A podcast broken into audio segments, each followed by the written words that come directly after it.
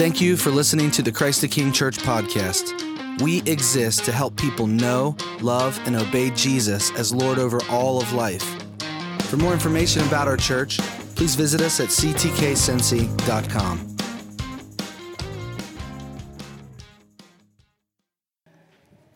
Amen. Good morning. Happy Father's Day.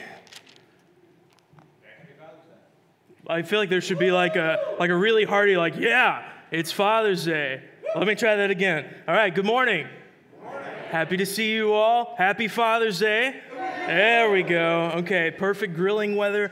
Uh, uh, I. Uh, Eric Rugg said outside on the porch, he said, This is proof that uh, God loves dads because it's perfect grilling weather. And I agree. I'm going to move this or I'll punch it. So uh, just going to go ahead and make a note of that. Uh, my name's Cameron, one of the pastors here, and excited to be with you all this morning. If you got your Bibles, turn with me to Luke. We'll be in chapter 7, verses 36 through 50 today, talking about a sinful woman that comes to Jesus. This is not timed uh, accordingly, so don't see anything. Uh, this, is, this is not fodder for your arguments later, dads. Okay. So uh, I was thinking about this passage this week, and uh, a story came to mind. I remember my grandpa, uh, who's quite a bit older than my grandmother. I, th- I, think he was like 22 years older than my grandmother when they got married. And so uh, I spent most of my life with a grandfather who was, you know, just quite a bit older, and uh, he was actually born in the middle of the Great Depression. And so uh, my, he's 96 years old now. And so he used to tell me stories all the time about his life. And uh, he, was a, he was a serviceman. And so his time uh, overseas and, and uh, serving our country in the military. Uh, but one thing that he said one time that really just shook me to my bones when I was a kid, uh, he started talking about something that was called icebox pie. anybody like hear the icebox pie? What do you think of? Like a lemon icebox pie, right? This sweet, refreshing summer treat. That is not what he was talking about. Uh, in the Great Depression, uh, what, he, what he said that his family would do, because they were experiencing some hard times economically, is they would empty out the freezer whatever meat was there, whatever vegetables were there, whatever casseroles might be there, and put it into a pie, cook it, and that's what they would eat. So it was just like mystery meat pie every single day. And so that wasn't every single day, but it was something that they did. And uh, I remember he's, I was probably 10, 11 years old when he told me this, and like I, my stomach just turned over. Uh, but I guess the, you know, as they say, necessity is the mother of all invention. And uh, in a time, living through an experience like that certainly has a way of, of, of shaping your life as you know it. So they had to be creative with what they had and what was available. But even 60 to 70 years later, when he's telling me this story, uh, I, re- I, remember just kind of like seeing that and understanding him better. I always thought, like, man, this guy's like a garbage disposal. He eats whatever. This is kind of strange. But this experience that he had in his life uh, had a way of shaping everything that he thought about and the way he even conceptualized something as basic as food. Significant experiences especially ones that are shared by a group of people, have a way of not only shaping our own lives and worldview, but of affecting the culture around us. This morning, we will study this passage in Luke where Jesus shares this very unlikely meal with a Pharisee and this unnamed sinful woman and in this passage, what I want us to see is that an experience with the radical grace of Jesus will transform not only our own hearts and minds and lives, but will affect a culture around us. Let's read Luke chapter 7, verses 36 through 50. One of the Pharisees asked him to eat with him, and he went into the Pharisee's house, Jesus, and reclined at the table. And behold, a woman of the city who was a sinner, when she learned that he was reclining at the table in the Pharisee's house, brought an alabaster flask of ointment. And standing behind him at his feet, weeping, she began to wet his feet with her tears and wiped them with the hair of her head and kissed his feet and anointed them with ointment. Now, when the Pharisee who had invited him saw this, he said to himself, If this man were a prophet, he would have known who and what sort of woman this is who is touching him, for she is a sinner.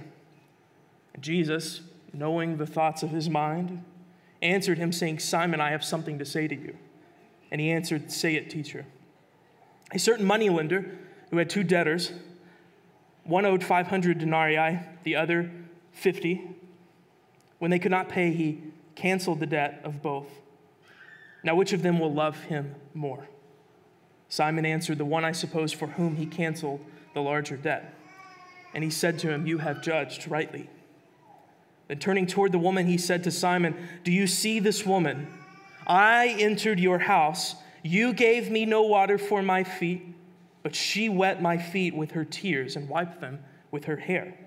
You gave me no kiss, but from the time I came in, she has not ceased to kiss my feet. You did not anoint my head with oil, but she has anointed my feet with ointment. Therefore, I tell you, her sins, which are many, are forgiven, for she loved much, but he who is forgiven little loves little. And he said to her, Your sins are forgiven. Then those who were at the table with him began to say among themselves, Who is this who even forgives sins? And he said to the woman, Your faith has saved you. Go in peace.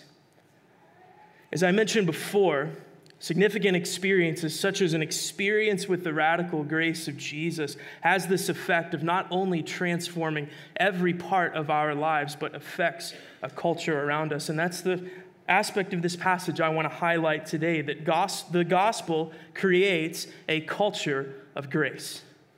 The gospel creates a culture of grace because through the gospel we experience grace, and through the gospel we become gracious. Let's look at that first idea that through the gospel we experience grace. Now, in verses 36 through 37, uh, it certainly sets the stage for a pretty interesting scene to unfold. Uh, because often in the Gospels, when we hear the word Pharisee, we think bad guy. Like these are the guys that Jesus is opposed to, and he's always in an argument with them. He's schooling them on the law, whatever that might be. But here's a Pharisee who has invited Jesus into his home, and so they're there, and they begin to share a meal. And it says in verse 36 that Jesus is reclining at the table. So, probably what's happened is the meal is done, and they're sitting around having some after dinner a chat. When it says in verse 37 that a woman, a sinner, who has heard Jesus would be there, comes in and immediately goes to Jesus. And her actions are a little strange. In verses 37 through 38, it says that she begins to anoint Jesus' feet, and she becomes emotional. She begins to weep, and her tears wet his feet. She lets down her hair to wash them. It's this raw, intimate, vulnerable scene of this sinful woman overcome in the presence of Jesus because he knew, she knew who he was and she knew what he was about. When you read this story, it's, it's likely that you get this sense of, of that it's awkward and uncomfortable this feeling that this woman and her actions just simply don't fit. And, and to compound this in the first century, and I think this passage alludes to this pretty strongly, in the first century, there are very few things that a single, uh, unmarried, uh, free woman who was not in service to someone else could have done to support herself. And it's likely that she has found herself in this vulnerable, vulnerable position of selling her own body as a means of survival. So, all of these things, her appearance, which the Pharisee saw, her apparent vocation, and her actions served to compound this, this uneasy feeling that her presence at the table is unfitting and unwelcome. But I think that's exactly what Luke wants us to see. You see, because all throughout his gospel, you think about the four different gospels we have come in harmony uh, to show the same gospel, to, to show us the same Savior. And all throughout Luke's gospel, we see this theme kind of coming to the forefront as he demonstrates how Jesus all, always was preaching the good news to the outcast, the lowly, the undeserving. We see stories like the prodigal son, the healing of the demon possessed, Jesus going to these social pariahs, the sick, the disabled, the overlooked, and the unworthy. So, culturally, yeah, this woman had no place at the seat of the table with this Pharisee, not bad guy, this Pharisee, a guy who's perfect to the letter of the law, and this prophet Jesus, who she knew who he was. And it's exactly what Simon thought when Jesus read his mind in verse 39. But hear this the good news of the gospel did not fit Simon's cultural framework. And Jesus isn't the Savior that he expected. Rather, as Luke shows us throughout his gospel, our Savior has come to seek and to save the lost. Luke 19 10. One who knew it is not the healthy who needed a doctor, but the sick. Luke 5 31. And friends, this is why the gospel is good news for us. The gospel is a proclamation of radical grace for even the worst of sinners because it's not based on our qualifications, our social status, or our merit, but based on the grace and mercy of our Savior alone. He has come near to undeserving sinners like us. And through his blood shed on the cross, he has imparted to us, the scriptures teach us, a righteousness that we did not earn and we do not deserve. In Christ, we are fully known, fully loved, and fully accepted. There's no social ladder to climb, no religious hoops to jump through, jump through. Simply by the humble faith of this sinful woman that we see here, can we all come and partake of the grace that is ours in Christ Jesus. But I want to take a moment here, what might feel like a slight detour, to highlight yet another theme that I think that is at work both in this passage and a few other places in Luke, and we could highlight it in a couple of different places, but I feel the need to highlight it here because while I think this passage teaches us a general truth that anyone, regardless of their status, regardless of their sin, can come to Jesus and experience his grace, this is not just a lesson about sinners communing with Jesus, but of Jesus communing with women. And here's why I want to highlight this. One, because Luke, more than any other gospel writer, makes it a point at multiple places to emphasize that Jesus is a Savior and Lord and friend of women. But also, I want to highlight it here because I think that it's relevant for us. Because over the last hundred years, nothing has lodged in the social milieu quite like the question what does it mean to be a woman? You think about the history of feminism and all these discussions that exist in the modern conversation. This question of what does it mean to be a woman certainly feels far from settled, and probably not just in the world, but maybe in the hearts of many here as well. And while I don't expect that the answer can be fully found in this passage, don't get me wrong, I do want to highlight an important reality that I think provides clarity for women here at CTK who I know likely just in their lives, regardless of any particular experiences, will have an experience full of confusion, guilt, shame, and expectation, especially surrounding this question. Mom guilt is a real thing. I've certainly seen that to be true. So I hope that it's encouraging for your soul and clarifying to simply highlight a reality that I think we see in this passage, and that's this it's not profound. Women have a place in God's kingdom. Women have a place in God's kingdom. In this passage, we see a sinful woman who has received grace from Jesus who is a friend of Jesus, who belongs to him, who throughout the through the overflow of our, her heart is faithfully serving Jesus. And if you skip down to the very next verses, we see this little travel narrative that we won't pick up in next week's sermon, but I wanted to highlight it here because I think it matters. We see that as Jesus and the 12 go out to do ministry, that several women are mentioned by name as being meaningfully engaged in the mission of God and the ministry of Jesus. And hear me, while I think there are many nuances to understanding womanhood, and I don't suggest that this passage diminishes any of them, I do want to highlight this simple truth clearly. If your view of women and womanhood is anything less than fellow citizens of heaven, recipients of God's grace, who were called according to the purposes of God to make disciples, serve the church, and advance the gospel, then it isn't a biblical definition of womanhood. And I want us to see that clearly here. I want the women of CTK to be encouraged by this reality and not miss it. I want you to see and savor this truth that there is no lesser gospel for you. Because whether man, woman, social elite, social pariah, sick, healthy, able bodied, or not, anyone who calls on the name of Jesus can experience his grace and belong to his kingdom and participate fully in his life and ministry and purposes.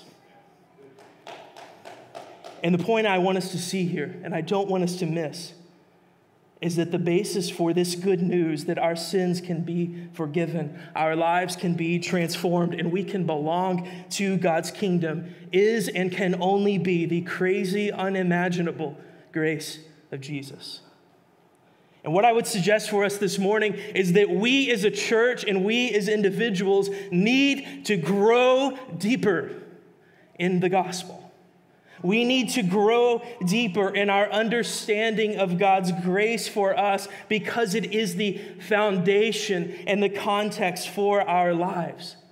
There's a reason that Peter in 1 Peter 3:18 instructs us to grow in the grace and knowledge of Christ Jesus. Church, we need to grow deeper and deeper and deeper in the gospel day after day because we never graduate from our need for the gospel.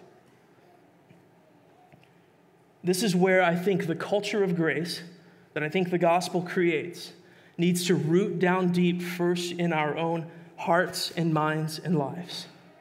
Because when we experience the grace of Jesus, it ought to have a transformative effect on the whole person.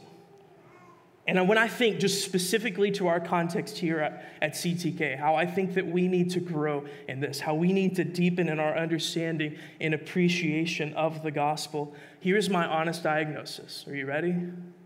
My honest diagnosis is this I think our church is starved for grace, and sometimes we don't even know it. That's my honest read as a pastor of this church. I think we are starved for grace, and sometimes we don't even know it. My read might not be perfect, it could be mixed with error. Everything else that you see in God's word uh, is not, and mine might be.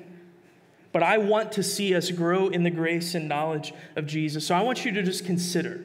I have a few observations as possible symptoms of a need to grow in our understanding of grace, symptoms of a need to grow deeper in the gospel. And the first one is this strained doing for God. Strained doing for God. Here's what I mean by that I think when I speak to uh, you all in counseling situations and when I come near to your lives, I know what some of your living rooms look like, many of yours, and, and that is a wonderful treat that, that I count as one of the greatest privileges of my life. Don't get me wrong. But one thing that I see as being true at work in our church is there's a sense in which we're just kind of working on empty always. That there's not time for anything, that we are tired and burnt out Hear this grace, rightly ordered, produces work as an overflow. Grace, rightly ordered, produces work as an overflow. And when we get this wrong, the result is burnout. And I think we see that here in this passage. The Pharisee has no love for Jesus, no desire to serve him. This woman, with a deep experience of God's grace, serves as an overflow of her heart. Grace, rightly ordered, produces work as an overflow. We can't work our way into a greater appreciation of God's grace. We need to begin there. That's one thing that I see. The second, I say this in love, is a pride and arrogance. Experience with the grace of Jesus causes a transformation in personal humility before God and others.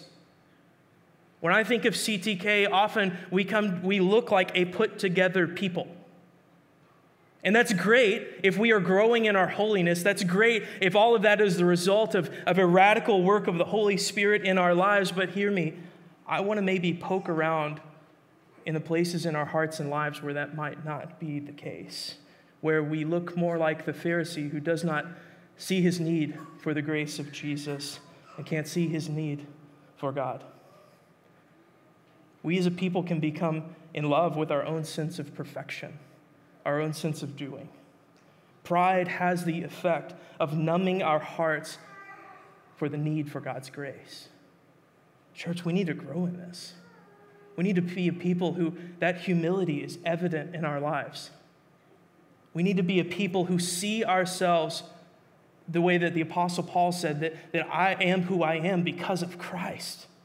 We need to be a people who see that in a way that is so evident that everyone can see that, that it's, that it's the basis for who we are, it's the foundation that we stand on. There is no room for pride in the fullness of the gospel because what we experience in the grace of Christ Jesus is not of our own doing, lest one may boast, as Ephesians chapter 2 says. It is totally and fully by the work of Jesus. Church, we need to set aside looking put together. We need to set aside being the right kinds of Christian people.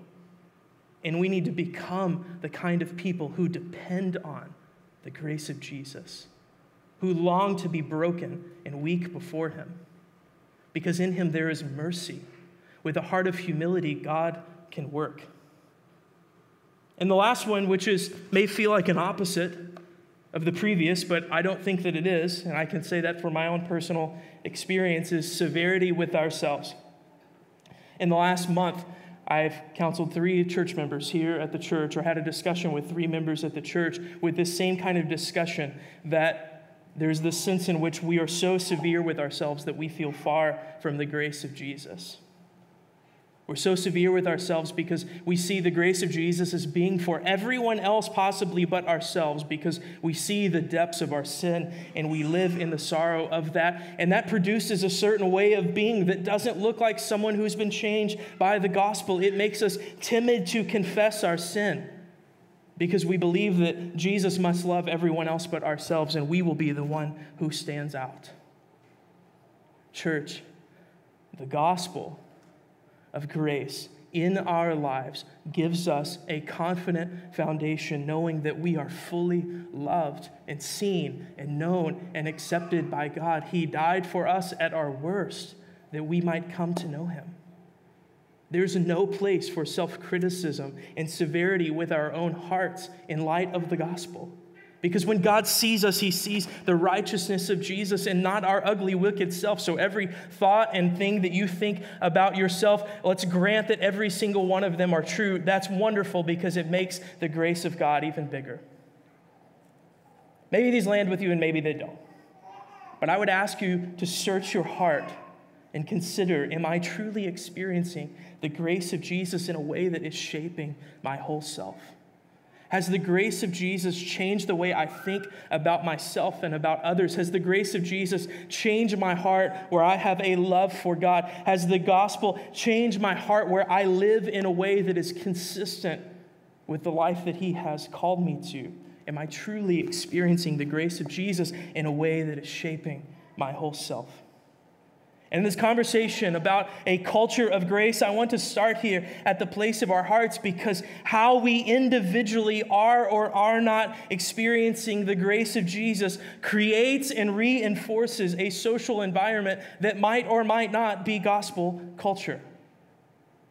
I'll explain what I mean by that. Second truth is this through the gospel, we become gracious. Of course, we see the opposite unfolding here in this passage with Simon the Pharisee, who is unable to show graciousness or favor or even a place of sitting to this woman because of her sin. And in verses 41 through 42, Jesus tells him exactly why by way of a parable. This woman responds to Jesus the way that she does because she sees herself as a sinner in need of God's grace. Simon, who is unable to see himself in need of that same grace, is both cold in his love for Jesus and ungracious with this woman. And that's the irony of pride is that it just doesn't square with the reality. It not only blurs our sense of our own need for God's grace, which we so obviously need, but it deadens our love for God and also hardens our hearts and stunts our ability to show that same grace and love and compassion to other people. But, friends, as we grow deeper in our awareness of our own needs for God's grace, a transformation of humility occurs in our hearts, and we grow in that same capacity for grace for others because, like in Jesus' parable here, we see ourselves as forgiven of a lot, not forgiven of little, and therefore we forgive a lot and not a little. And I would just offer this as a check in for your soul. This is convicting for me as I thought about this passage. If you are prone to be judgmental, if you are prone to be severe with other people, chances are you aren't experiencing the grace of Jesus yourself. And you're only being consistent. I get that. I want to have compassion and empathy there and call you to a way that is better.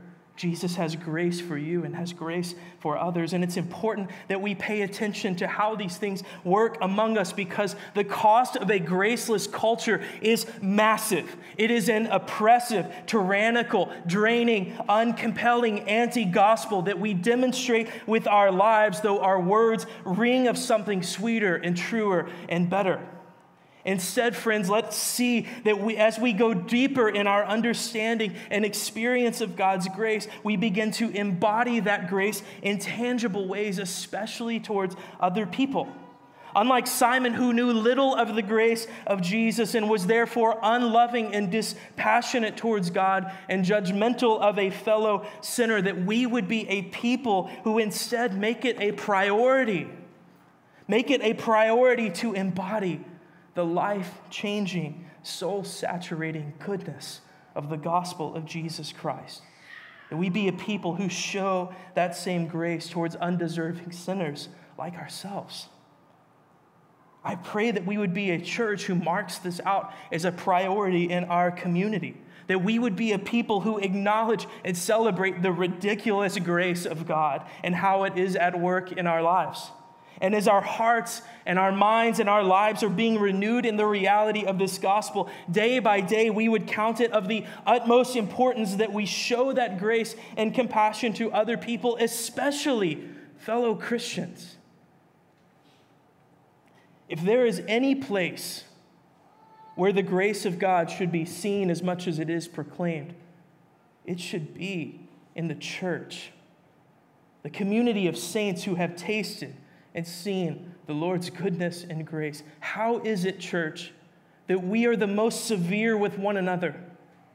When we know each of our lives have been changed and marked out by the gospel of Jesus Christ, how is it that our most hateful thoughts, our most divisive actions are towards one another? This is not good.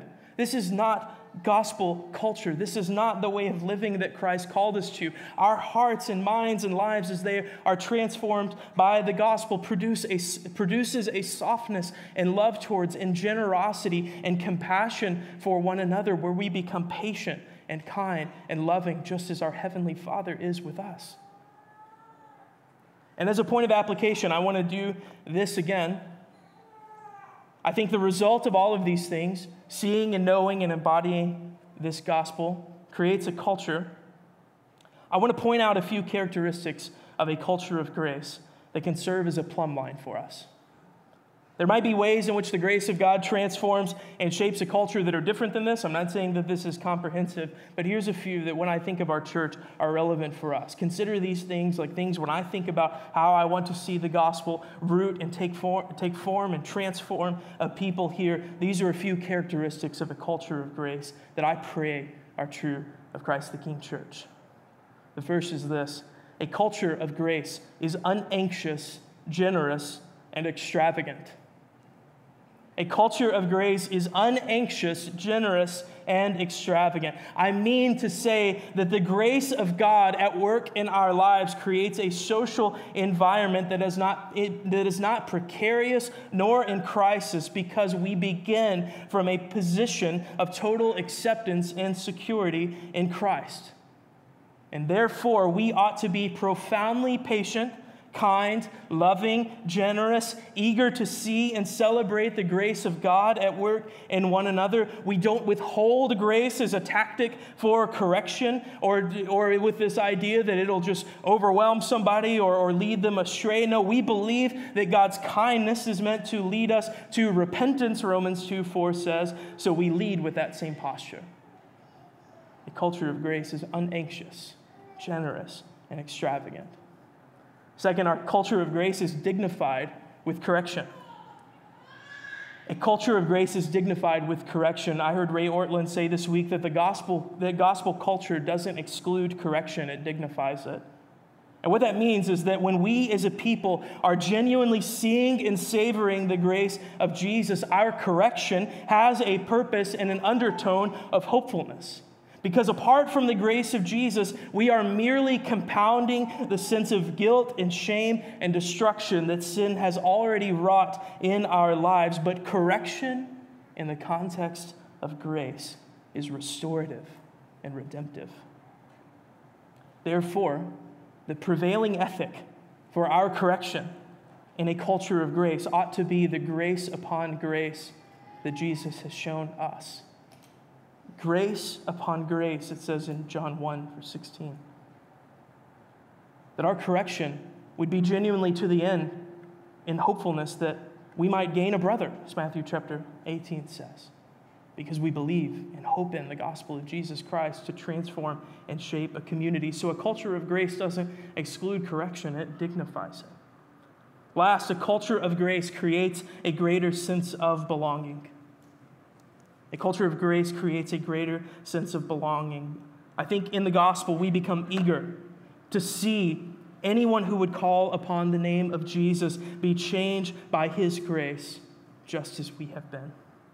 We tear down, therefore, barriers of politics and gender and nationality and culture to become a radically unified people brought together under the banner of the gospel, which transcends all of these things. This is the sweet sense of belonging that we have, not because of our uniformity, but because of the gospel of Jesus Christ, which knits us together in the family of God rich, poor, able bodied, differently abled, man, woman, child, African, Asian Asian or American, all of whom, in our own ways, who were far off, have been brought together by the blood of Jesus Christ.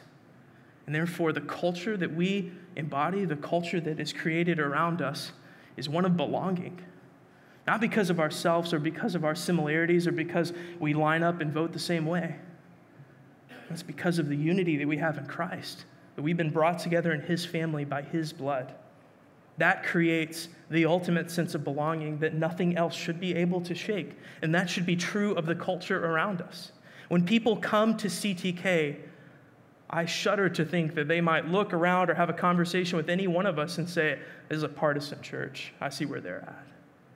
I hope when people see us, they say, This is a family whose, whose greatest descriptor for their lives is child of God, children of God, family of people brought together under the gospel of Jesus Christ. And that would be a beauty that speaks volumes in a culture that is loud and chaotic. A culture of grace creates a greater and perhaps the ultimate sense of belonging. So I want to just ask us by way of application and by conclusion this morning to consider these things. And just think about these aspects of what a culture of grace looks like and, and ask yourself Am I embodying that personally? Am I embodying that? And are we embodying that? Am I embodying that? And are we embodying that? We are responsible for one another. So consider these things and ask yourself is your life building gospel culture? Or maybe more pointedly, can gospel culture even be built on your life? Meaning, are you experiencing the grace of Jesus? Are you demonstrating that grace to others? Church, where do we need to grow in the grace and knowledge of Jesus for the sake of ourselves and others? I leave us with these things. Let's pray.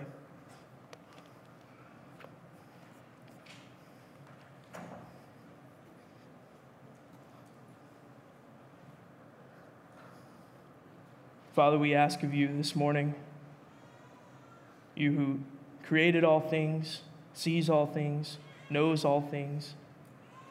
You who in whom all things hold together, who has sought us out and loved us, who has desired to live in relationship with us, who has called us together according to your purpose. Father, I pray that, that by the work of your Spirit that you would transform us. Transform us by the gospel of the grace of Jesus Christ. Father, transform our hearts in humility. Transform us, yes, to look more and more like Jesus, but Father, deepen our desire and burden to see the same be true in the lives of our brothers and sisters and those in the world who do not know you. Father, your grace at work in our life is the thing that changed everything for us. Father, we desire to be a people who taste and see and know and experience that, but embody that both personally and collectively together as a church. Father, I ask in our witness to our city and to our world that when people look at us together as a body, that they would be nearer to the gospel of Jesus Christ than some lesser gospel. May that be true of the message that our lives individually and corporately proclaim. And Father, we ask, knowing that your grace is sufficient for us, your power is made perfect in our weakness. Father, make us weak that you might make us strong. Grow us, Father. Make us look more like Jesus. For all these things in the name of Jesus Christ. Amen.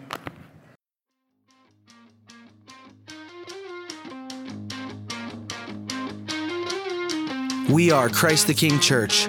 For more information about our church, please visit us at ctkcincy.com.